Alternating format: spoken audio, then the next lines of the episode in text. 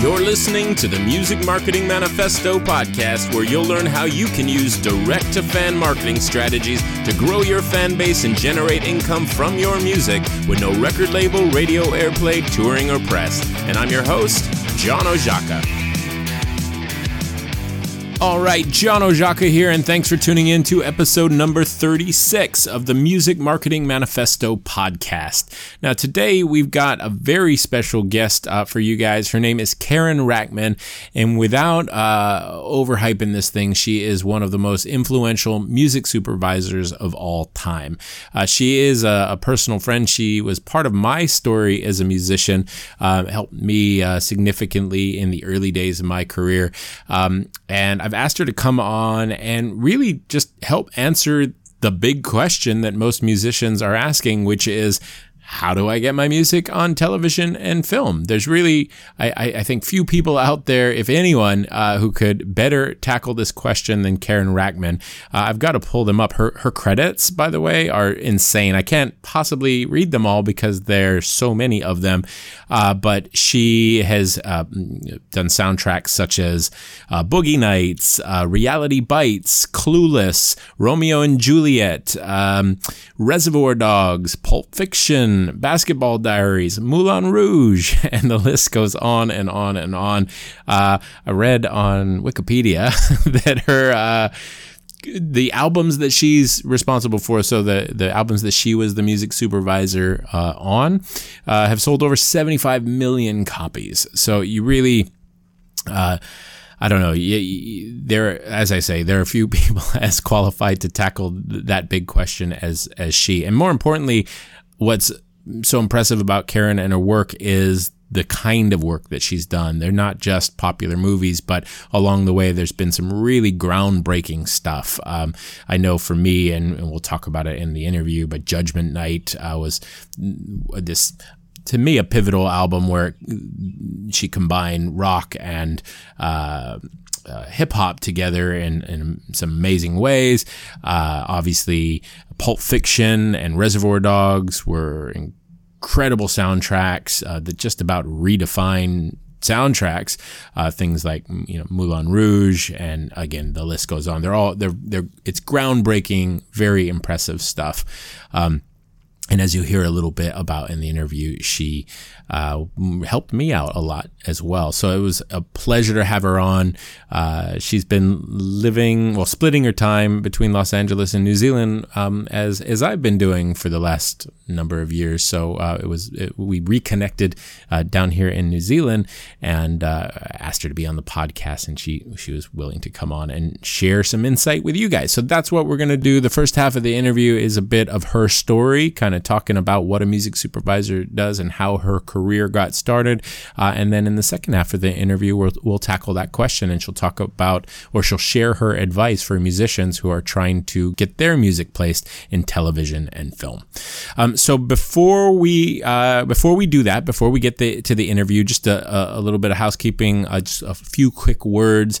Just wanted to um, let people know about a few new things around the whole music marketing manifesto world. So something that uh, I've been doing for years, really, for about a decade, uh, is offering private consulting. Uh, it's never been something that I've posted a link to or anything like that never had a sales page up or anything like that. It was just something when people emailed me and they said hey you know can i hire you to look at my campaigns to chat uh, about my campaigns um, and just get some one-on-one guidance, can we do that? And I've always offered that service, but it was always only available uh, in in that kind of capacity. But it's been coming up a lot lately. There have been a lot of one-on-one session requests coming in. So a little while ago, I posted something, a work with John link, basically on the site on musicmarketingmanifesto.com.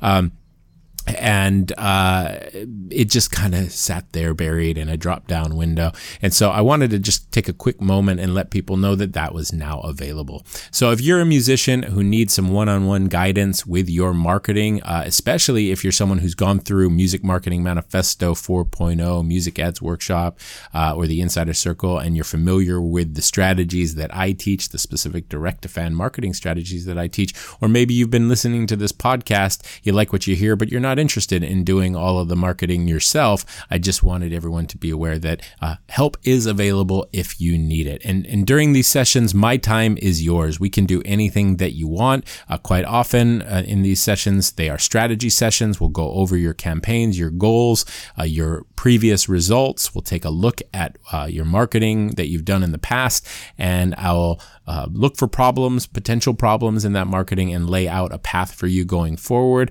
But we can also pop the hood on your website or your ads manager and actually make changes together. I can go in and set up an ad campaign for you um, or do anything that you need during one of these sessions. So um, everything starts with an hour long session. If you need more time, uh, you can get in touch and we can talk about uh, what it might take to solve your problems. Uh, but we, we can do anything that you need, anything at all. And if you're interested in this, you just head on over to musicmarketingmanifesto.com. You'll find it. Uh, you'll find the work with John link under products and services, or just head directly over to musicmarketingmanifesto.com forward slash work hyphen with hyphen John.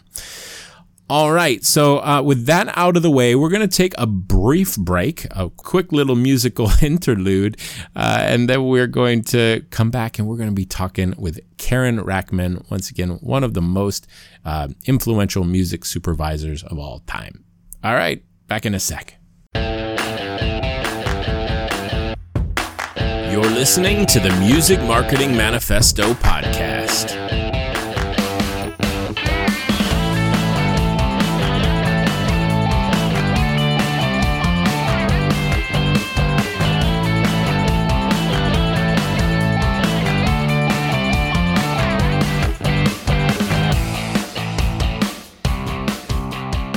Right, on the line with me is Karyn Rachtman. Karen, thanks for being here today. How are you?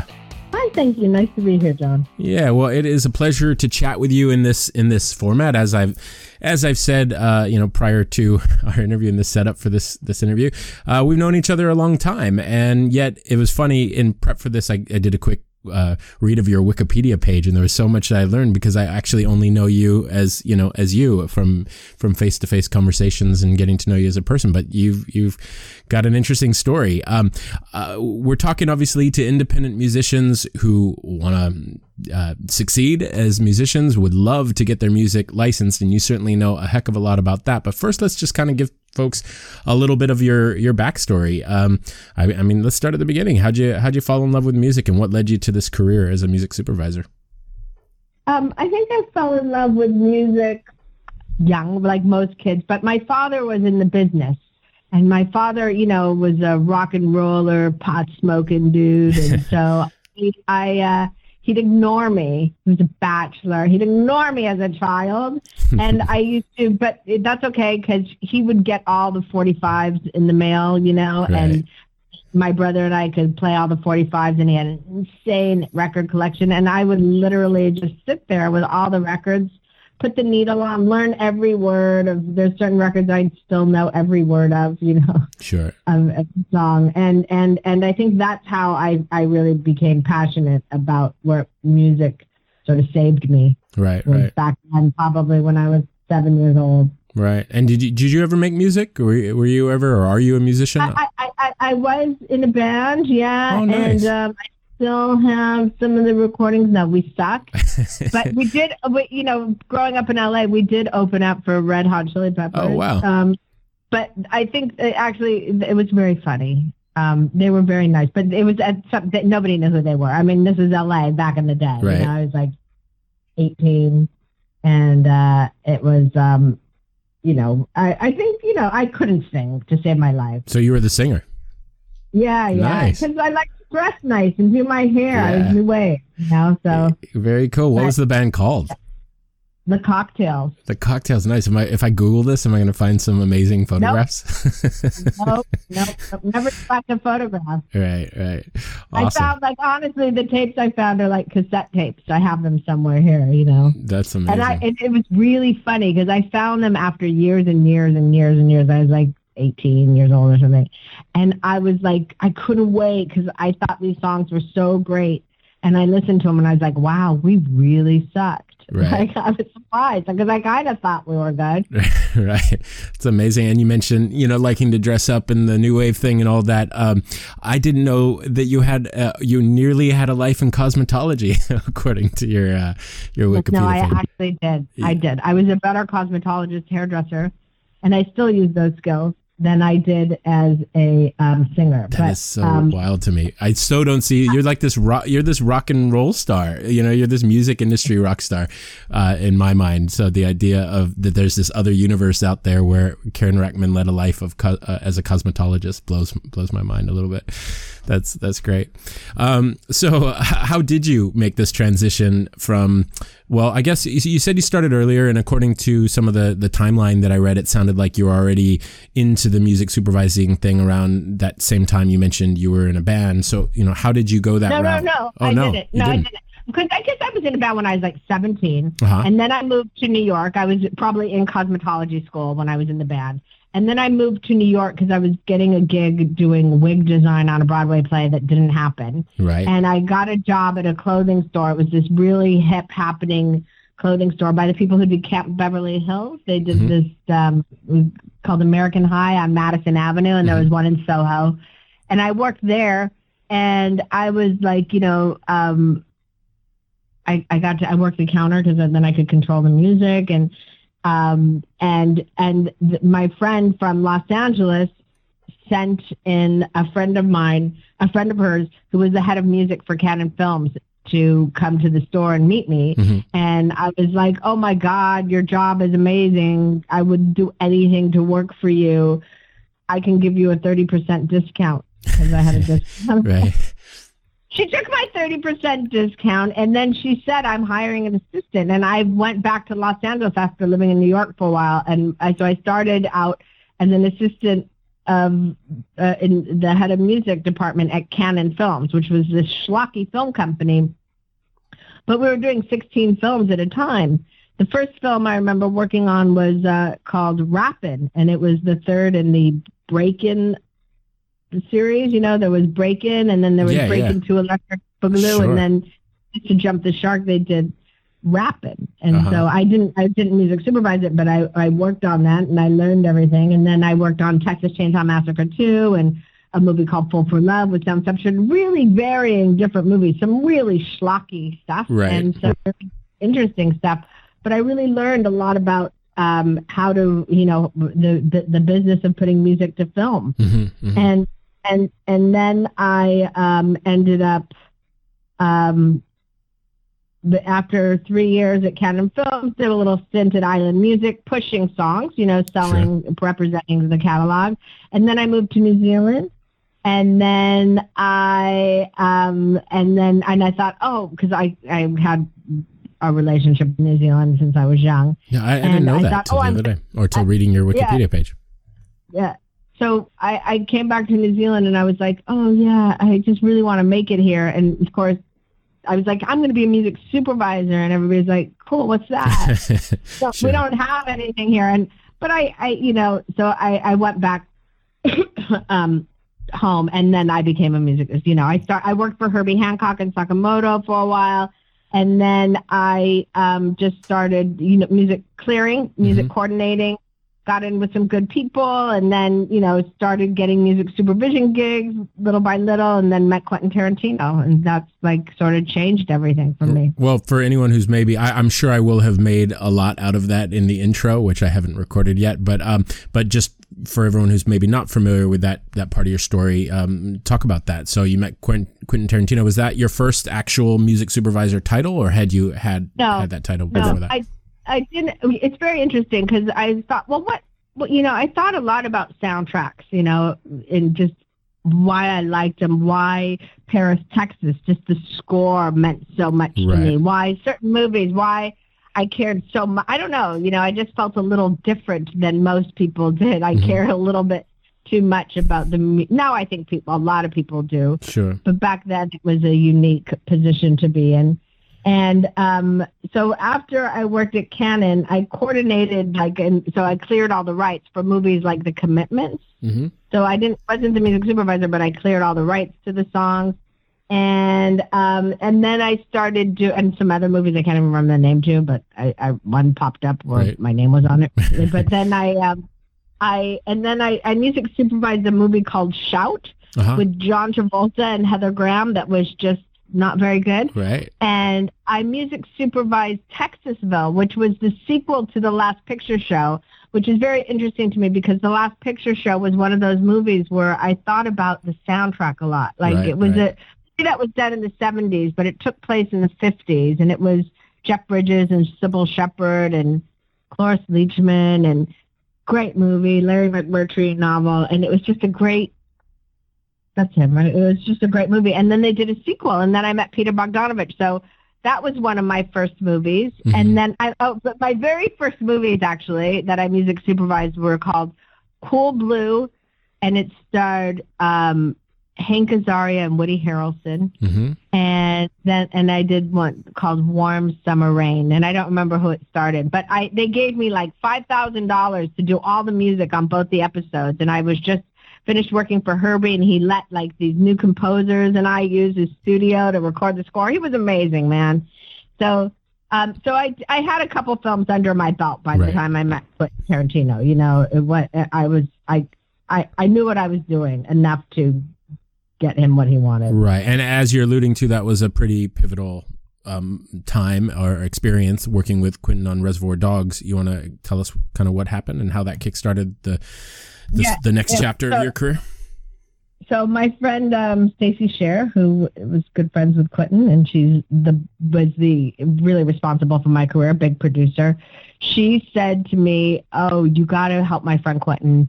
He's going to be big." She told me, Mm. and uh, she said, "Can you? Um, he really wants stuck in the middle with you. Can you help him get stuck in the middle with you? He's told he can't have it." So I went and met with Quentin, and he was told that he could only have sound alikes. And could you imagine what Reservoir Dogs would have been like with 70 sound alikes? Right. So, and he said, and I'll pay for Stuck in the Middle with You, just please. And so I went and I got him a song. I got on the phone with Jerry Egan and Joe Rafferty, and I was able to get that song. And then Quentin said, what can I do for you? And I said, you can hire me. And he did. So, um, and that's when I, that was a good start for me. Um, and, um, What year was that when that came out? oh, Approximately. I'm just trying to think when I, I it, it was 90, 92. Gotcha. It was it was Judgment Night that first caught my well, I didn't know you. I didn't even think about music supervisors at the time. You know, I was 18 and I just I thought about the music. I didn't think about what went into it. But I remember that album as being when I went over your resume many years ago as one that really jumped out at me because I thought that was such a groundbreaking album for anyone not familiar with it. It was this combination of of hip hop and and rock bands in a way that I don't know, had anyone ever done that? No, and it's very interesting. I'll tell you because, but before I did Judgment Night, I did Doctor Giggles. How come you're not talking about that? and I did people, but I think before I did Judgment Night, I might have done Reality Bites, and Reality Bites was a pretty groundbreaking soundtrack Sure. as well. So, but um, you know, when I did um, when I did um, Judgment Night, it, my ex-husband was the producer of that movie, and he said I need a soundtrack, and I said okay. Here's an idea, and I was talking to this guy, Happy Walters, who really wanted to do this concept. So, in all fairness, even though I'm still kind of mad at Happy Walters, it was pretty much a concept that he came up with, you know, or we came up with together. I can't even remember. I'm think I'm giving him the credit now, but I'm sort of feeling like, well, maybe I had something to do with it. But he, the reason I was talking to him is Everlast, who's Mhm. from House of Pain, was his artist. He managed him, and he was acting in the movie. So I think I was talking to Everlast about doing a song, Right.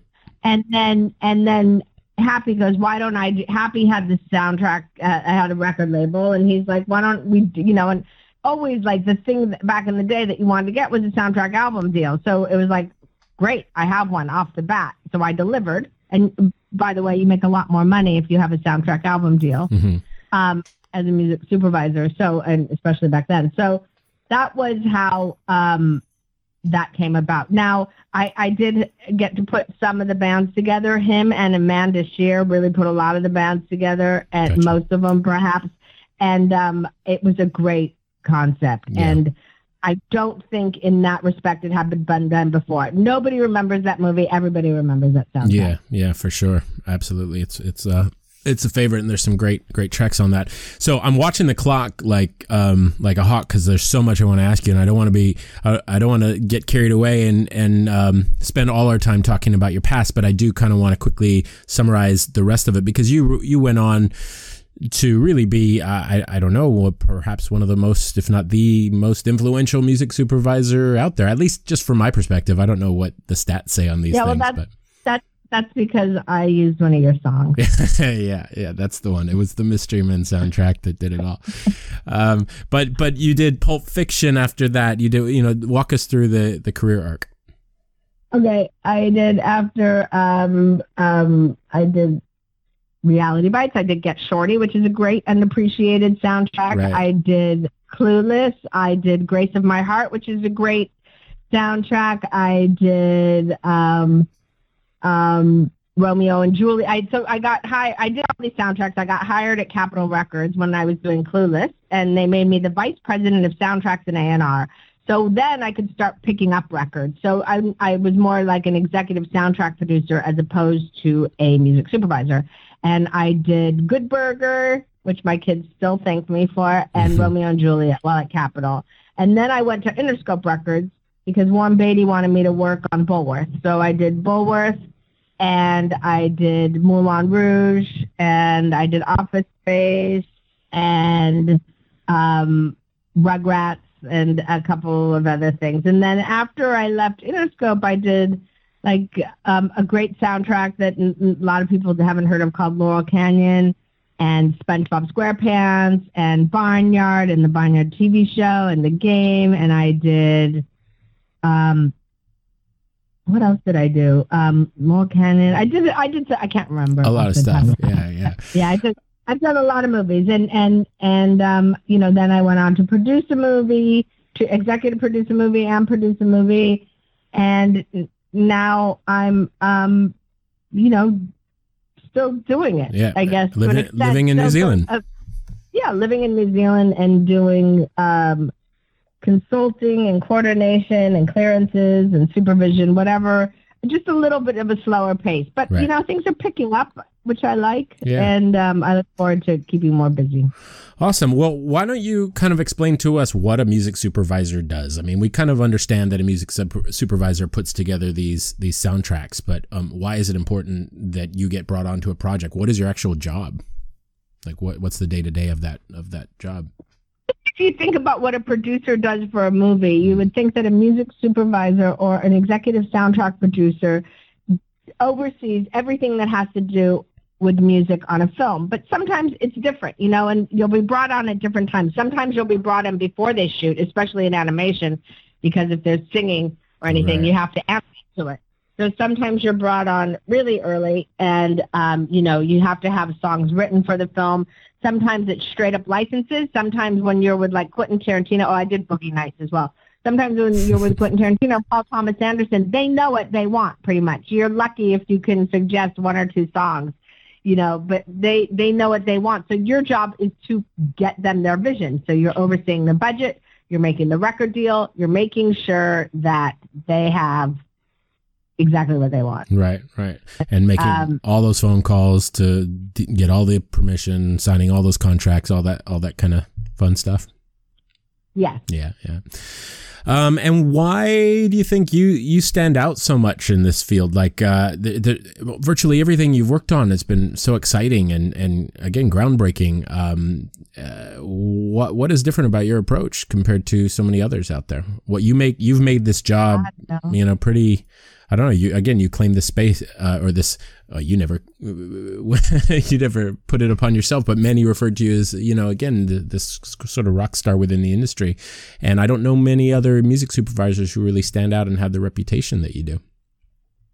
Well, that's nice. There are a lot of them, but I'm glad you don't know that well, not not not from my perspective, but yeah, no, That's very nice. And I'm lucky. That's it. Like, you know what? I got lucky. And, you, you know, I guess, and it just goes to show you, like, you know, um, really is that uh, there was a lot of films I didn't get, you know, and, and I think when you're young, man, it's hard. And still to this day, you know, it's hard to remind yourself to just keep going, keep going, keep at it, keep at it, keep at it. Don't give up. Don't get discouraged. Whatever it is that you're doing, you got you, you, you have no idea Right. you know, I could think about. It's interesting because as I'm saying that, I'm thinking about certain musicians that I've heard hmm throughout my career, and I've thought like they should just give up. right, right, and, right. and and yet, but a lot of them have gone up. Even those people, a lot of them gone on to make it. So the thing is, is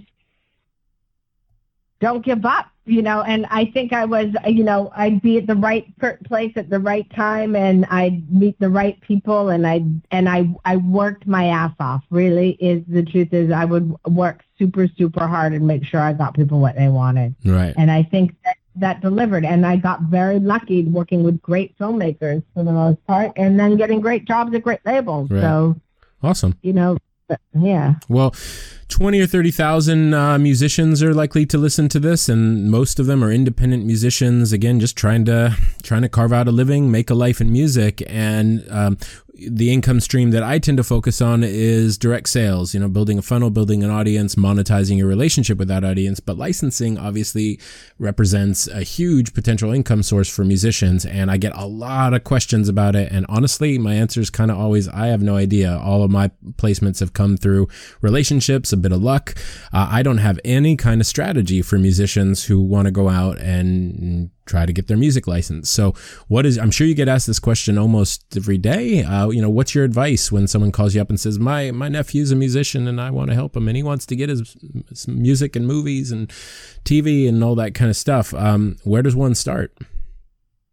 Well, I you know it it, it is interesting because um, it it depends on um, okay. Well, first of all, I would honestly say if you really want to get your stuff licensed in film and TV and whatever, um, if and if you're young and you're just starting out as a musician, get your stuff in student films. Hmm. you know, as a start because then those people are going to see it, you know. And also, once you start, um, once you start getting the it out with the, um, sorry, it's spacing out now. Um, so yeah, so to get it in films, I think it's really interesting. If you have some sort of following, if you're total, so most of these people are totally indie. They're their self-published, self their own labels and I mean, they're all they span a lot of different. Um, uh, you know, a huge array of sort of scenarios, but yeah, that's probably the average person. Independent musician, working hard, out there performing. They've got you know one or many albums. Some have been at it for thirty years. Some are just getting started. Uh, but everybody is interested in music licensing because one one hit could not only Okay. you know boost a career but make a lot of money. Okay. So the truth of the matter is, I get so much music every day. Yeah. I probably get, I don't know, 20 submissions on average a day. Sure. I probably open one of them Right. for for whatever reason. But it's interesting because this guy has been sending me stuff, and I just delete all of them mm-hmm. because you know they fill my mailbox. But this one guy, I've just recognized him, and today was the first day I listened to his music. So even though it bugs me, I you know you you have to bug people a little bit. Don't bug people too much because if they hate you, they will blacklist you. Right, You know. right. But if you can get now, how do you get to music supervisors? I think you know easy ways like go in LinkedIn and put in music supervisor. Interesting. Put in assistant music supervisor. Put in music coordinator. Now, my big hint to everybody getting out there is is also in like Hollywood is get it to music editors if you can. Find out who the music editors Mm. are. Now, the chances are you're gonna just get deleted and it's never gonna get played. But who cares? right. You know, look up all the music supervisors' websites. Look up all the music supervisors that do. Go on IMDb. Look up all the music supervisors, all the music coordinators, all the music editors, and just start to make a master list. Now, I know that they have, like, I know in New Zealand it's called the Data Book, and I don't know what it's called in. Um, I think like there's Hollywood music. I forget what it's called, Right. but there's some you know subscription thing you can get. But then you get everybody's email, and nowadays there's a great program called Disco, um, which is a great program, and there's the, you know where you can just upload your music and share it with everybody, and then you can see if people have opened your music, hmm and you know it's an easy, and they can just take the the files right there, and they can put it into like if they're working on something and they want to consider it, they can move it into a file easily.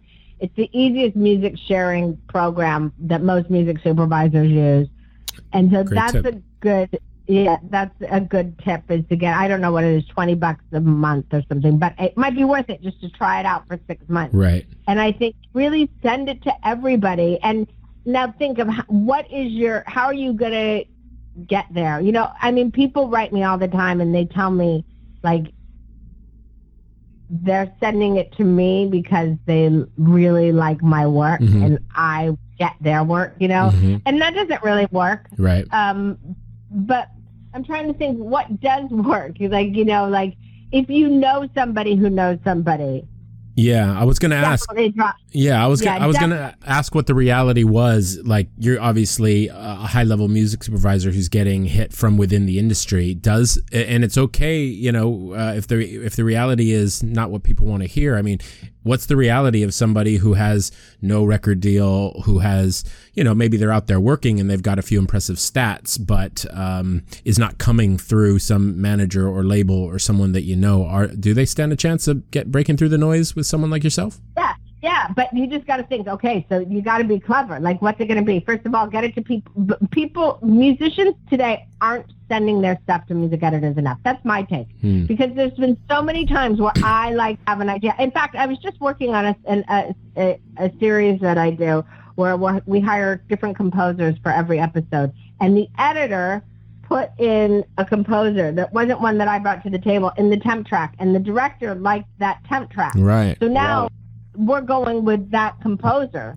Right. and I had to reach out to whatever was in the temp track. So, but you if you can get to the music editor, and you you know, I mean, it's like, what are your shots? If your music's good, and let's say you don't know anybody in the business, just sending your stuff out there, you still got a shot. Maybe it's one in a thousand. I mean, the music supervisors have to be looking for what you have at the moment hmm or you know great artwork i used to say because you know just up until five six years ago i still sent a bunch of cds in the mail Sure. and sometimes you see artwork that jumped out at you and so i mean what is it that makes yourself interesting is there a connection to this person like oh you're in new zealand. I'm in new zealand. Right. i just you know this per- new zealand is such a small country. Sure, everybody sure. knows everybody like. But it, you know in la what's the connection? Like i if you read something about a music supervisor and it connects with you sure mention it. But if you have some connection if you have something that's impressive like besides the fact that you connected just be like look we've just won all these awards. We got we we're on the heat seekers chart. We whatever it is that's impressive Mhm. that's like that that proves that other people like you it's not that you just like the person that you're writing to you know Right. so I think I think that's a, a good approach, and I think you you have to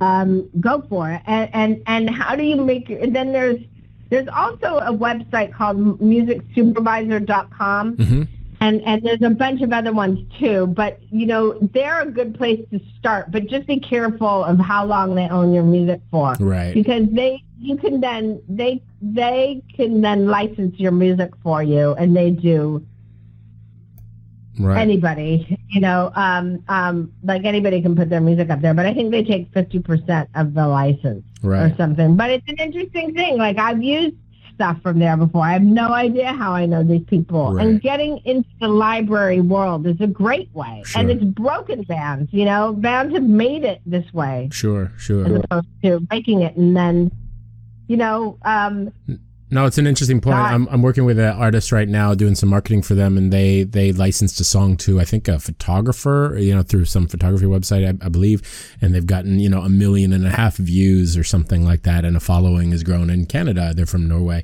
uh, all because of that that photographer licensing licensing the song. And and the tip about editors is great. I know I had I don't even know if you'd remember this, but I, I did a documentary or had a documentary done about sort of me back when I was getting signed. It was the process of getting signed back in the day, and we made it ourselves. But I hired editors. Those editors went on to work for MTV Real World, and then they put my music in MTV Real World all the time because Right. they Right. knew me and were familiar.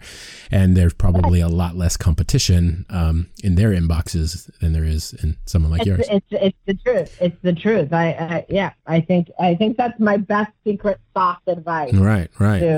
And songwriters. what what should go in that email? What you know the the query letter, uh, quote unquote. You know the the traditional uh, literary query letter, query letter. What's the musical equivalent, and what should someone say? Uh, is it just a personal note? Is there a formula to it?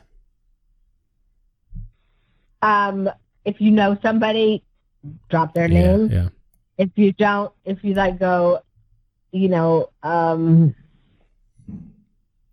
I just, I, I really, I know you're working. If you know, like, if you, let's say, Pipe Dream, you go on IMDb and you see a movie that's coming out and go, I know you're working on this movie. right. I really think, and if you know about that movie, I really think my song would be right for it.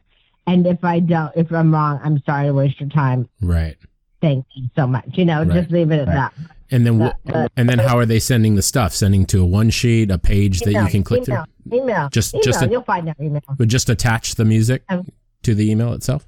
Oh yeah, well that's why I think Disco is a great program because then you have a hyperlink and it's just it's a great program. Right, right. So ideally, you want to click away to something. You don't want to download anything, right? You want to click away to some kind of a page that's got their. Oh, no. Yeah, yeah, I'm not going to download anything Yeah. from somebody I don't know. yeah, yeah. Totally. So, so one page, a quick note, do your research, um, and uh, make make that personal connection, and there, and and that's basically the process. Is there any anything that I'm missing?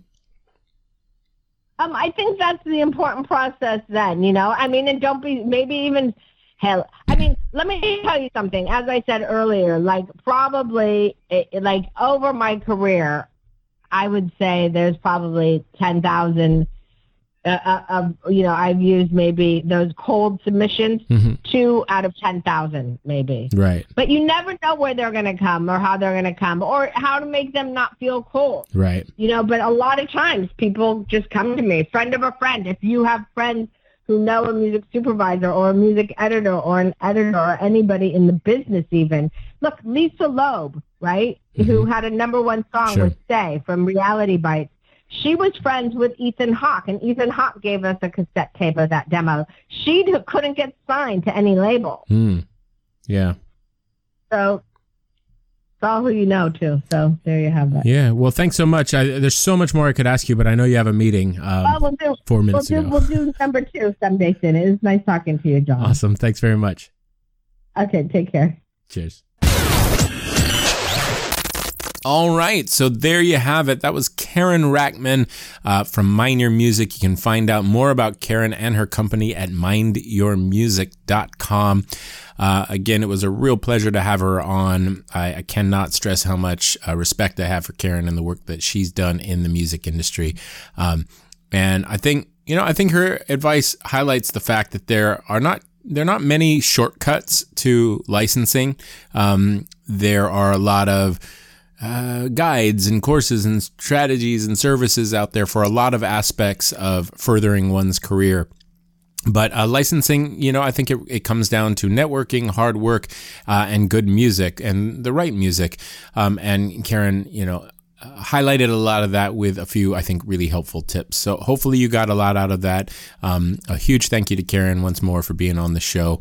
Um, thank you guys for listening. As always, uh, if you like what you hear on this podcast, head on over to musicmarketingmanifesto.com. There is an array of uh, uh, of training available to you there from free stuff to premium courses.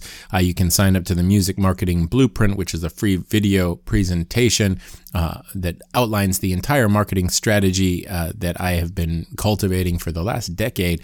Uh, and then there is under products and services, you can find out more about the various programs that I offer, such as Music Marketing Manifesto uh, 4.0, Music Ads Workshop, uh, and again, as I mentioned earlier in the show, the, the new consulting o- option for those who want some one on one guidance.